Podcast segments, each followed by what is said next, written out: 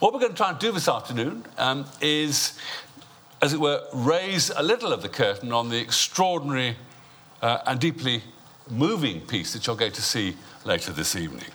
And I thought I might begin by reminding ourselves that 30 years ago, perhaps even 10 years ago, only a handful of people would have known the name Mieczysław Weinberg.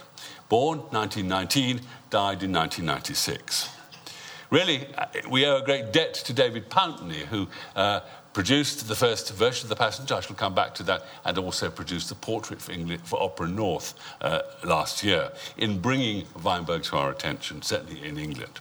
He was a Polish Jew who fled to Russia at the beginning of the Second World War, leaving behind him in Warsaw his father, who was a composer and conductor at the Yiddish Theatre in Warsaw, his mother, and a sister. And alas, all three would eventually perish in a concentration camp in Poland during the Second World War. Weinberg himself settled in Minsk, where he studied uh, composition for the very first time, having studied music as a performer uh, in Warsaw before at the Minsk Conservatoire. And when the Germans invaded uh, Operation Barbarossa, uh, he, along with others from the Conservatoire at Minsk, were evacuated to Tashkent in Central Asia. Someone else was in Tashkent at that time, and that was, of course, Dmitri Shostakovich, who was enormously impressed by Weinberg, his music, and became uh, Weinberg's close friend. It's clear that this meeting and this relationship had a profound effect upon Weinberg. Uh, he would say later, it was as if I had been born anew when I met Shostakovich. In 1943, he moved at Shostakovich's urging to Moscow itself. And there, in a sense, effectively, this composer goes into a kind of second exile, in that the Soviet music establishment tends to reject the music that he writes. And he writes an enormous amount of music 22 symphonies and other works for orchestra, 17 string quartets, 8 violin sonatas, 24 preludes for cello, 6 cello sonatas, 6 piano sonatas, as well as other instrumental works. He also writes the music for 40 films, uh, both live action and animated films, including one that some of you may know, The Cranes Are Flying, which of course won the first prize, the Palme d'Or, at the Cannes Film Festival in 1958. He also wrote in this time a total of seven operas, including The Portrait, which, as I've said, was staged by David Pountney uh, in uh, Leeds for Opera North last year. However, he considered, Weinberg, that The Passenger, which was written in 1967 and 1968, was the most important work he'd ever written. Alas, the Soviet authorities were not of the same mind. This opera was never staged in his lifetime, and indeed received its first ever staging last year in Bregenz. And the images that we're looking at on the screen are from that first production uh, in Bregenz It was directed there by David Pountney, who told me about how he first uh, heard about uh, Weinberg, that the score for The Passenger was sent to him, and a man who receives scores by a large parcelful looked briefly and was about to put it into the bin beside his desk when he just noticed one word Auschwitz. And that caught his imagination in all sorts of dark and interesting ways, and he picked up the score and was convinced that what he'd seen and was, had read was a masterpiece and it had to be done. Um, it is the same production that was at Bregenz that you're going to see here at uh, English National Opera this evening, produced for the company here. The libretto is based on uh, a book, a biography by a survivor of the camp at Auschwitz, uh, a Polish woman, Zofia Posmysz, uh, a grim and complex account of her time in the camp. The opera itself is largely told from the perspective of Lisa, who was an SS officer in the camp with special responsibility for the women there. Now the war is over when the opera begins, and Lisa is on her way to South America on an ocean liner with her husband, a diplomat, taking up a major post as an ambassador, we presume, in Latin America. On the deck, one morning, she thinks she sees a woman called Marta, a woman she had known, uh, a woman she had tried to befriend, a woman she had also punished in, in a way, in the camp at Auschwitz. And this sighting of a woman, veiled, nonetheless brings the whole of her recent past coming back to her. And the opera now moves between the deck and indeed the cabin where uh, Lisa and her husband are living on their voyage, and Auschwitz itself, the camp from the 1940s. In the work, musically, Weinberg quotes from Russian and Polish sacred music, jazz, Johann Strauss, and Bach. It's an extraordinary eclectic score, and some people, if you've been reading reviews, have suggested we might also hear Benjamin Britten, if not Peter Grimes, somewhere in this piece too. Well, this evening, to try and shed some light, to expand our understanding of the piece, we're joined by a number of guests. We're going to be joined by Sonia Ben Santa Maria, who's a member of the English National Opera music staff, and soprano Susan Young, and they're going to perform two pieces of music from the opera. And we're also joined by the Associate Director on The Passenger, Rob Kearley, who's going to talk about the production and working as David Pountney's Associate Director. So, could you begin perhaps, please, by welcoming Rob Kearley?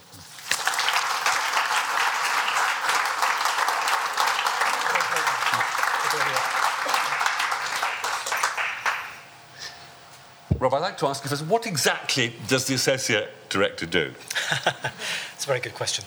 Um, well, I was, I was the assistant on the original uh, production last year in Bregenz, um, but one tends to get the uh, grand title of associate when uh, there is added responsibility in a revival. So, for example, for this revival, as you can imagine, David is currently running both Bregenz Festival and now WNO, extremely busy man. So, if he has an associate he can trust to put the production back together and get it on its feet um, and oversee the, the, the whole process, then it's, it's a great help to him to then be able to come in and we can really utilize what little time he has to focus the production and, uh, and polish it. What's the story that, that, that, he told me, which was at the time of The Passenger, uh, about how he came across this opera true? Did it did actually happen that he was just sleeping through scores he'd been sent to? As far as I gather, yes, yes. And he didn't think it was looked promising at all until just the right thing caught his attention. And, and what was it like in Bregenz? We're looking at the images of that production now on the screen. What was it like putting that piece together there for the first time, and in a sense, fulfilling something that had been close to Weinberg's and his librettist's heart. Both had longed for this piece to be done. It was a very interesting journey because, of course, with any any new opera or opera that you that hasn't been yet staged, you're you're feeling your way gently. But also with this one, everybody, both on the original production and here at ENO, feels an incredible weight of of responsibility to get it right. Um, and when the, the, the, person who the story is about is living and is coming to see it, it's, it's a very unusual kind of pressure. Um, and I think the genius thing with David was the the level which he pitched rehearsals, that this could so easily have become so deep and difficult um, that actually we might never have got through it or we might have destroyed something very valuable in the process by, by going too deep into this, this, this horrendous world. Um, I mean, I, I, likened it with cast here as, as a little bit like lowering yourself into a scalding hot bath. If you jump straight in, you're going to get hurt and it's going to have damage. But if you lower yourself gently into this subject and gently into this production, then by the time we're in front of a public, you're going to be thoroughly immersed. But actually, to do that on week one is, is, is not helpful. So, yes, I mean, it sounds an awful thing to say, but we had a lot of fun in both places. Um, putting on the piece, a lot of fun finding out these characters and the dynamics between them. But it was also almost like an anti experience of putting on opera, in that normally the kind of performances we're looking for and trying to develop out of performers are full of energy, they're full of clear thought, they're full of, of very clear storytelling. Now, of course, when most of our characters are prisoners in Auschwitz, there would be something obscene about a highly energetic production that where everything seemed to follow in, in a neat formulaic story way. It just can't be that. So to find a new style of, particularly for those characters, of presenting this story, of acting, of, of inhabiting those characters, um, was a real challenge. I, mean, I think you'll see the, the two Auschwitz scenes, the two barrack scenes, which are both 35 and 25 minutes long, I think. Um, uh, was a real challenge for the ladies to, to, get that right and get the flow right. and get something which doesn't feel long, but nonetheless has the right energy about it, that right sense of timelessness. And that's what Weinberg, I think, is amazing about, creating this sense of timelessness. I've always thought that a shared production, um, uh, uh, in a shared production, the advantage is always with the second, second part of, the, of it, because there's a real chance to think again. Uh, and, to th- and I wonder what kind of things you felt you were able to look at again in The Passenger, bringing it here to the Coliseum. I think certainly I learnt from, from uh, the initial production having developed. I mean, I mean, David set it up, of course, but but allowing those singers to find those characters then makes my job a lot easier in coming to revive it. Of I've, I've a wealth to, to wealth of other people's experience to draw on in that. I think the the most important thing was having the confidence with it that when a, when a piece is new and you're not really sure until you roll it out in front of an audience whether the pacing is going to work, whether the highs and lows are really going to have impact, whether the characters read really well. Um, when you come to a revival, you're confident that that absolutely is the case. And a different conductor. Indeed, yeah. And therefore a different view, presumably, of the score. A very different view of the score. And that initially it can be quite difficult to, to get your head around when you've been used to one particular way. And uh, Theodor the original conductor, was was a very theatrical conductor. Took a lot of liberties with the score in, in some ways, in in terms of its literal um, way it's literally written down.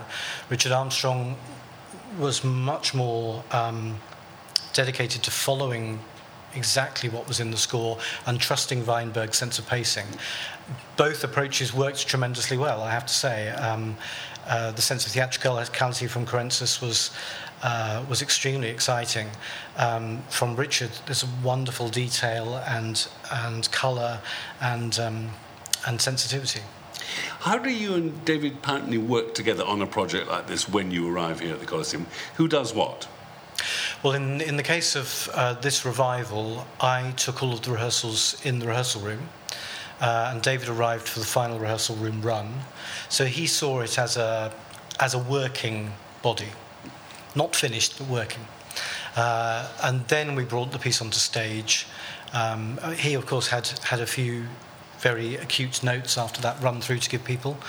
We then brought the piece on stage, and, and I sort of lead the stage rehearsals in terms of of the the mechanics of them and getting through stuff, and then David keeps pitching in with with those those very necessary tweaks. But presumably he must trust you sufficiently and also enjoy the thought that you may have changed things in the process, and and and and there's a kind of difference between a sensible note that helps clarify something and a note that says that's wrong. Gets in the way, yeah. and I wonder how that bit of the relationship works. Well, we didn't have too many of those, I'm very glad to say. Um, there was a couple of little changes that I made largely because you want a new set of performers to uh, to own it for themselves, and you have to be careful in a revival that people don't feel they're just being told to go there and stand there and do this for, for just because somebody else did. Uh, and actually, if you, if you can direct it as if you're directing it anew and try to get them to make the same decisions that uh, were in the original production, then that, that's the key. So there were some changes just because they were, they were things that weren't sitting with this cast. Um, sometimes I changed things knowing that we would change them back, but just to give them a new way in, and then you can twist it back later on. Um, can you think of one thing that, that, that, that, that that you liked that you were able to change that, that, that, that worked in a different kind of way? Uh, I think n- not specifically one thing that I changed, but something that we were able to address with this revival, and that was um, the role of the fight director and the way uh, the, the, dramatic scenes in the opera were used. In the original production, they were fine, but they, we, we, they happened rather quickly. Um, some performers were not as able as they are here. Um, our, our, four SS extras in Bregenz were, were young guys who were, who were sort of earning peanuts to be there for extras. Here, we've been able to cast real professional actors with, with great. Um, stage fighting experience. So we were able to take those sort of elements much further, and that's very satisfying to see. We know that, the singers increasingly, like any great actor, spend time researching, thinking about what they're going to do in the subject area before. I, I just wonder here is a subject of such um, extraordinary dimensions, morally and indeed in terms of the record. How do you help a singer preparing for one of these, these parts? How do you help them think about how they ought to begin to research this subject? Well, I, I must say that by the time I, I get here, they've, they've mostly done that um, for themselves. Um, I mean, for example, Giselle Allen, who's playing Marta, made her own trip to Auschwitz and, and tried to soak up as much of, of, of that atmosphere and reality as she possibly could.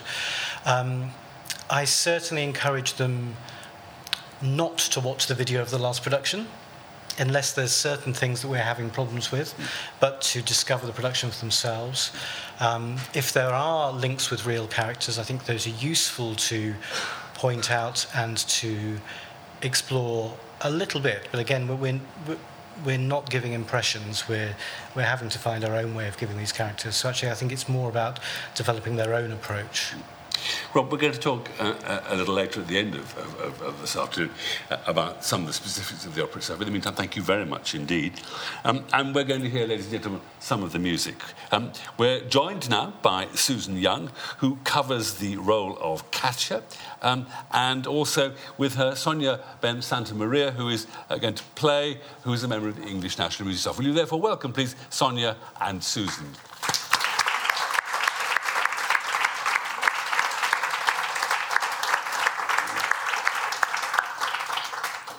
Susan's going to sing um, an unaccompanied folk song from the opera, which comes in Act Two to begin with.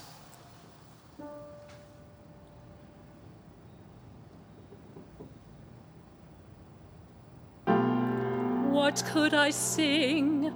An old folk song? Maybe this one.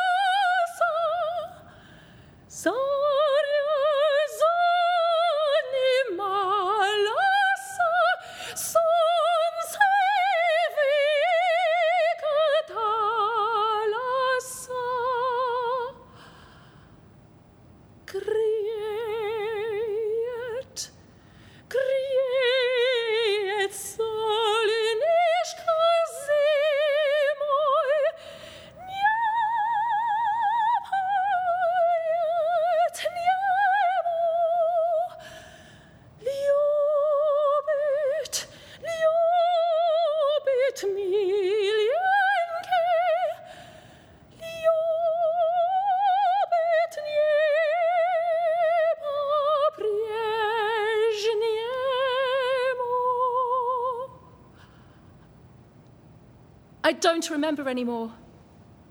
It's forgotten. All forgotten.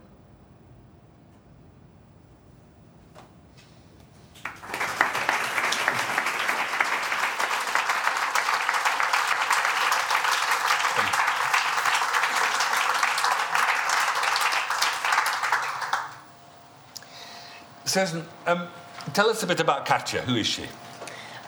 Katya comes from Smolensk, and she's a teacher. And she says that very clearly in the in the first act. Thanks.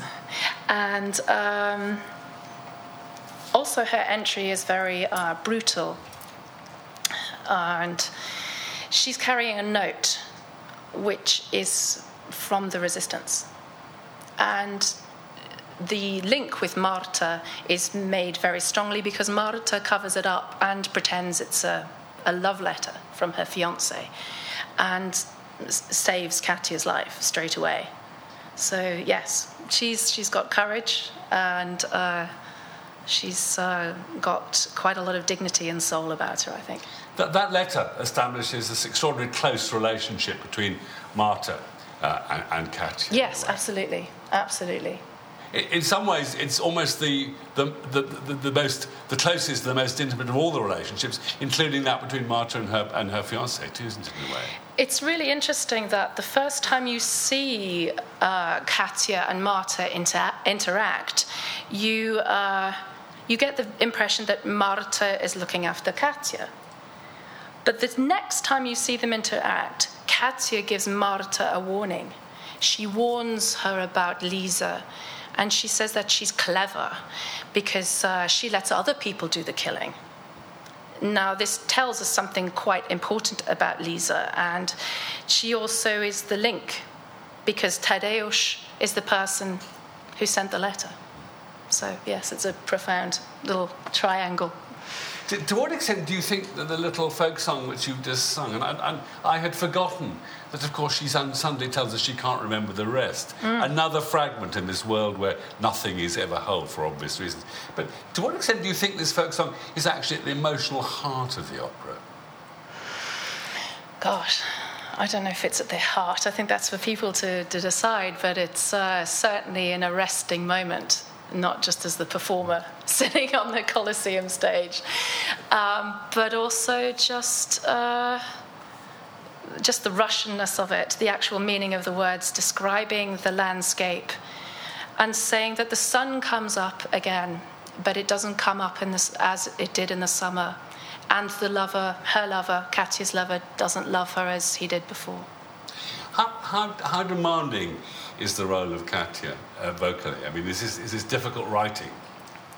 It's difficult musically, it's difficult remembering the, the gaps, remembering the rests as well as remembering the notes, and obviously remembering the Russian. Um, yes, it's, it, but it's a great demand. It, Let me ask Sonia Ben Santa Maria about the music. Uh, How do you prepare the singers for this music? Um, we look at their their melody, try to not try to not play the orchestra part straight away, instead they, in case they get put off. So you help them as much as possible. Then you put a bit more for the orchestra, give them the cues, which is the, the key notes that help them. So you have to sing the other part. That if it's dialogue, I'll sing the other part to help her, and then I gradually add more and more and more piano. So by the time I play the whole thing, they're very secure and they feel fine. And sometime, if time allows, um, I'll try to play, to play against them to see how secure they are. So, and by that stage, they're fine. They can go. But sometimes they're pretty exposed. I mean, the, the, the, the, the, the, the orchestral support, you know, is, often, is often entirely different from obviously their, their, their vocal line, but also True. is not much lighter than one might expect at a kind of grand uh, Yeah. 19th century or early 20th century True. opera. Yeah, yeah.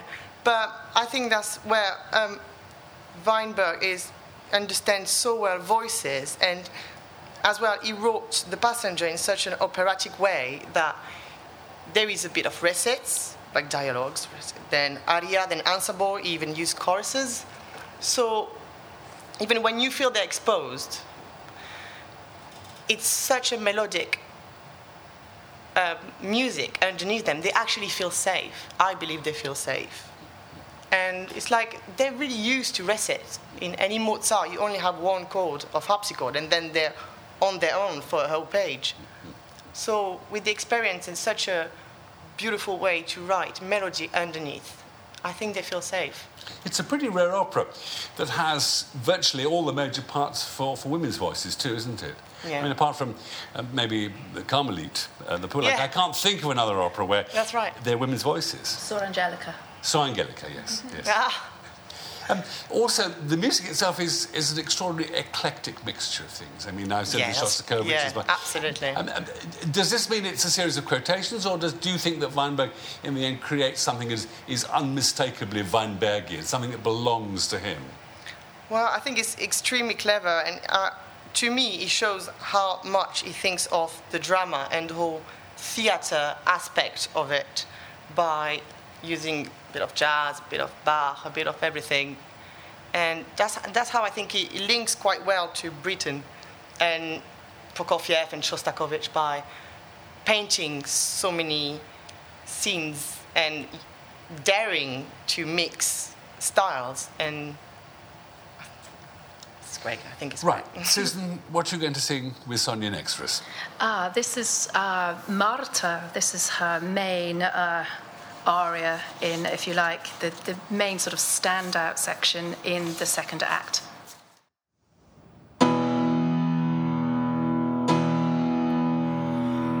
If the Lord God spoke to me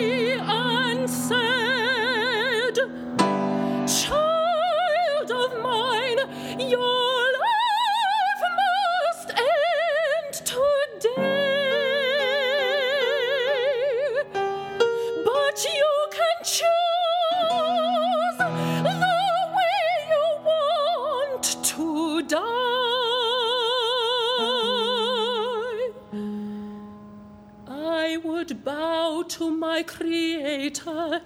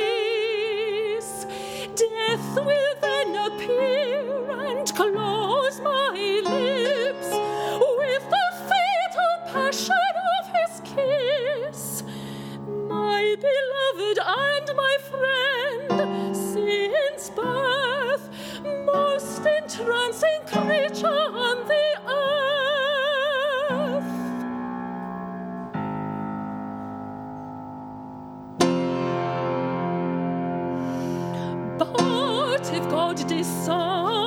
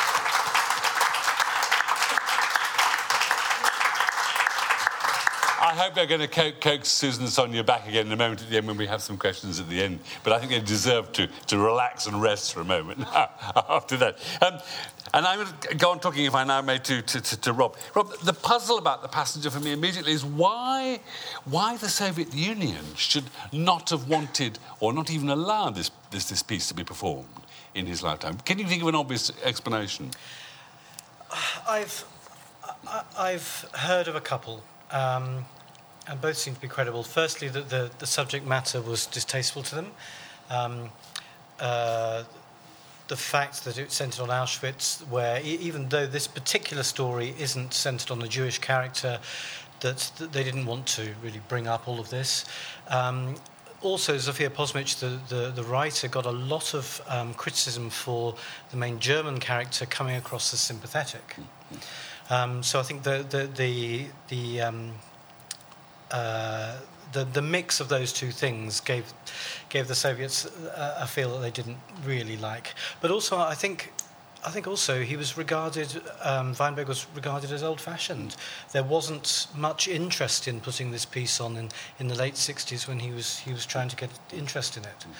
But in a sense, shocking though it is, what makes the piece so remarkably sure footed dramatically is precisely that Lisa, the former SS guard, indeed appears to some extent quite reasonable in how she explains what she did.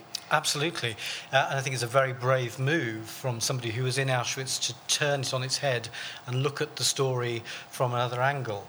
Um, and she, she, has had a lot of criticism. The, the, the, the, production has had criticism of that as well.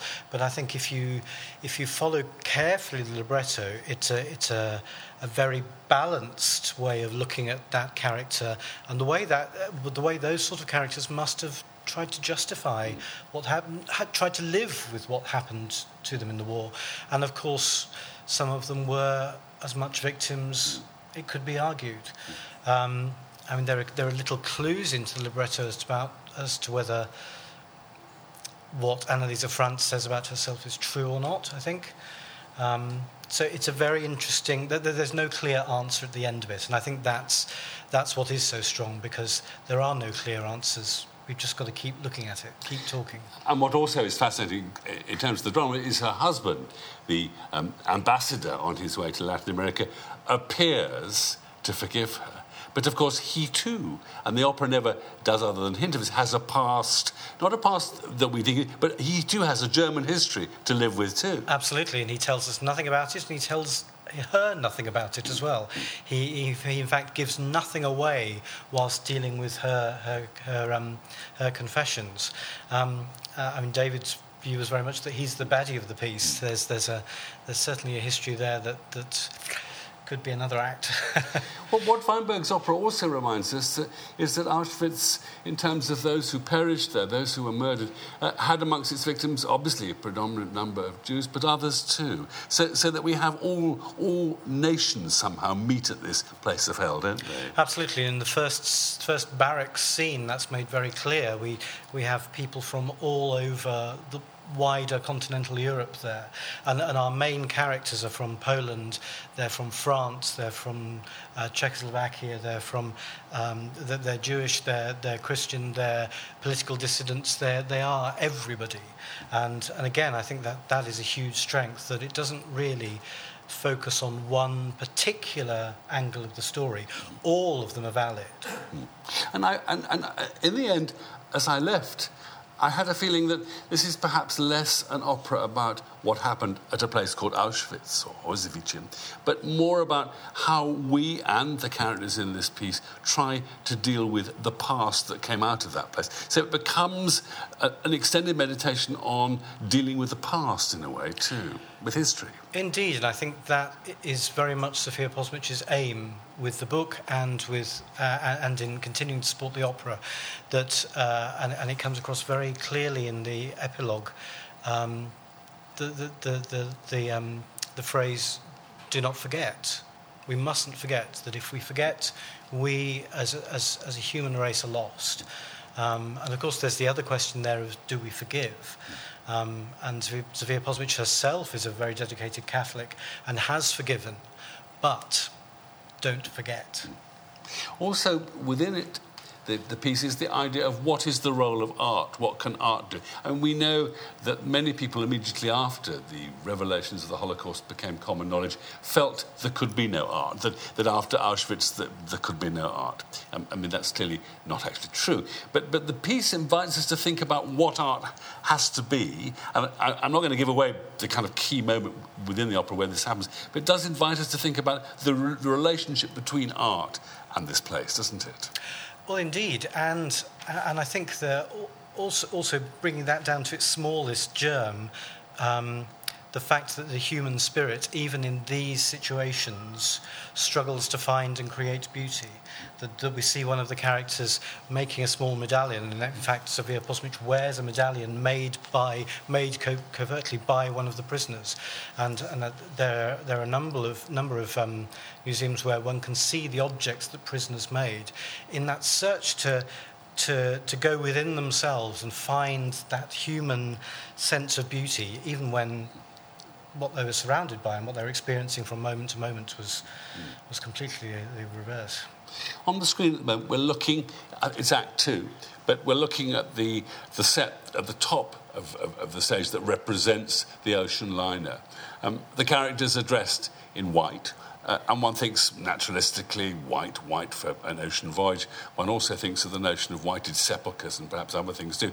Um, there's a moment of almost physical shock, I think, in this production when, uh, for the first time, we descend from the white, perfect deck down to the dark black hell below. Um, and, and I wonder how carefully the design of the piece had been, had been thought through from the very beginning, that this effect was absolutely has, uh, what you wanted. Extremely carefully. Um, uh, I mean, the idea for this two-tier set is actually in the libretto. In that the, the librettist talks about a ship above and Auschwitz below, and a staircase connecting the two. Um, uh, what, what Johan Engels has gone for here is, is this very white, dreamy, scrubbed, clean, if you will, too clean world above, and then going down to uh, a sepia world, actually, of Auschwitz. The colours are not realistic, it's all very sepia. But he was very keen to get even the smallest details right. And uh, he, he told me that um, David and he and uh, Marie-Jeanne Lecca, the costume designer, all went to Auschwitz with Zofia Posmysz and she showed them around. She showed them her bunk. She showed them uh, uh, her walk to work every morning, all of these little details. And he was really keen that she would be able to recognize the brickwork in Auschwitz. She would be able to recognize the reality of those textures, of those, of those surfaces, of, of that form, if you like. And the first time she saw the set and saw the brickwork, she was very moved and I think that that attention to detail is, is what makes this such a, a successful set. It's not a lit, it's not a, a completely literal set. It's a beautiful set, but it's also a set that has tremendous dramatic and emotional impact. And the whole of the world of Auschwitz is set on, on what perhaps has become the single most potent image associated with the Holocaust in all its senses, which is the railway line.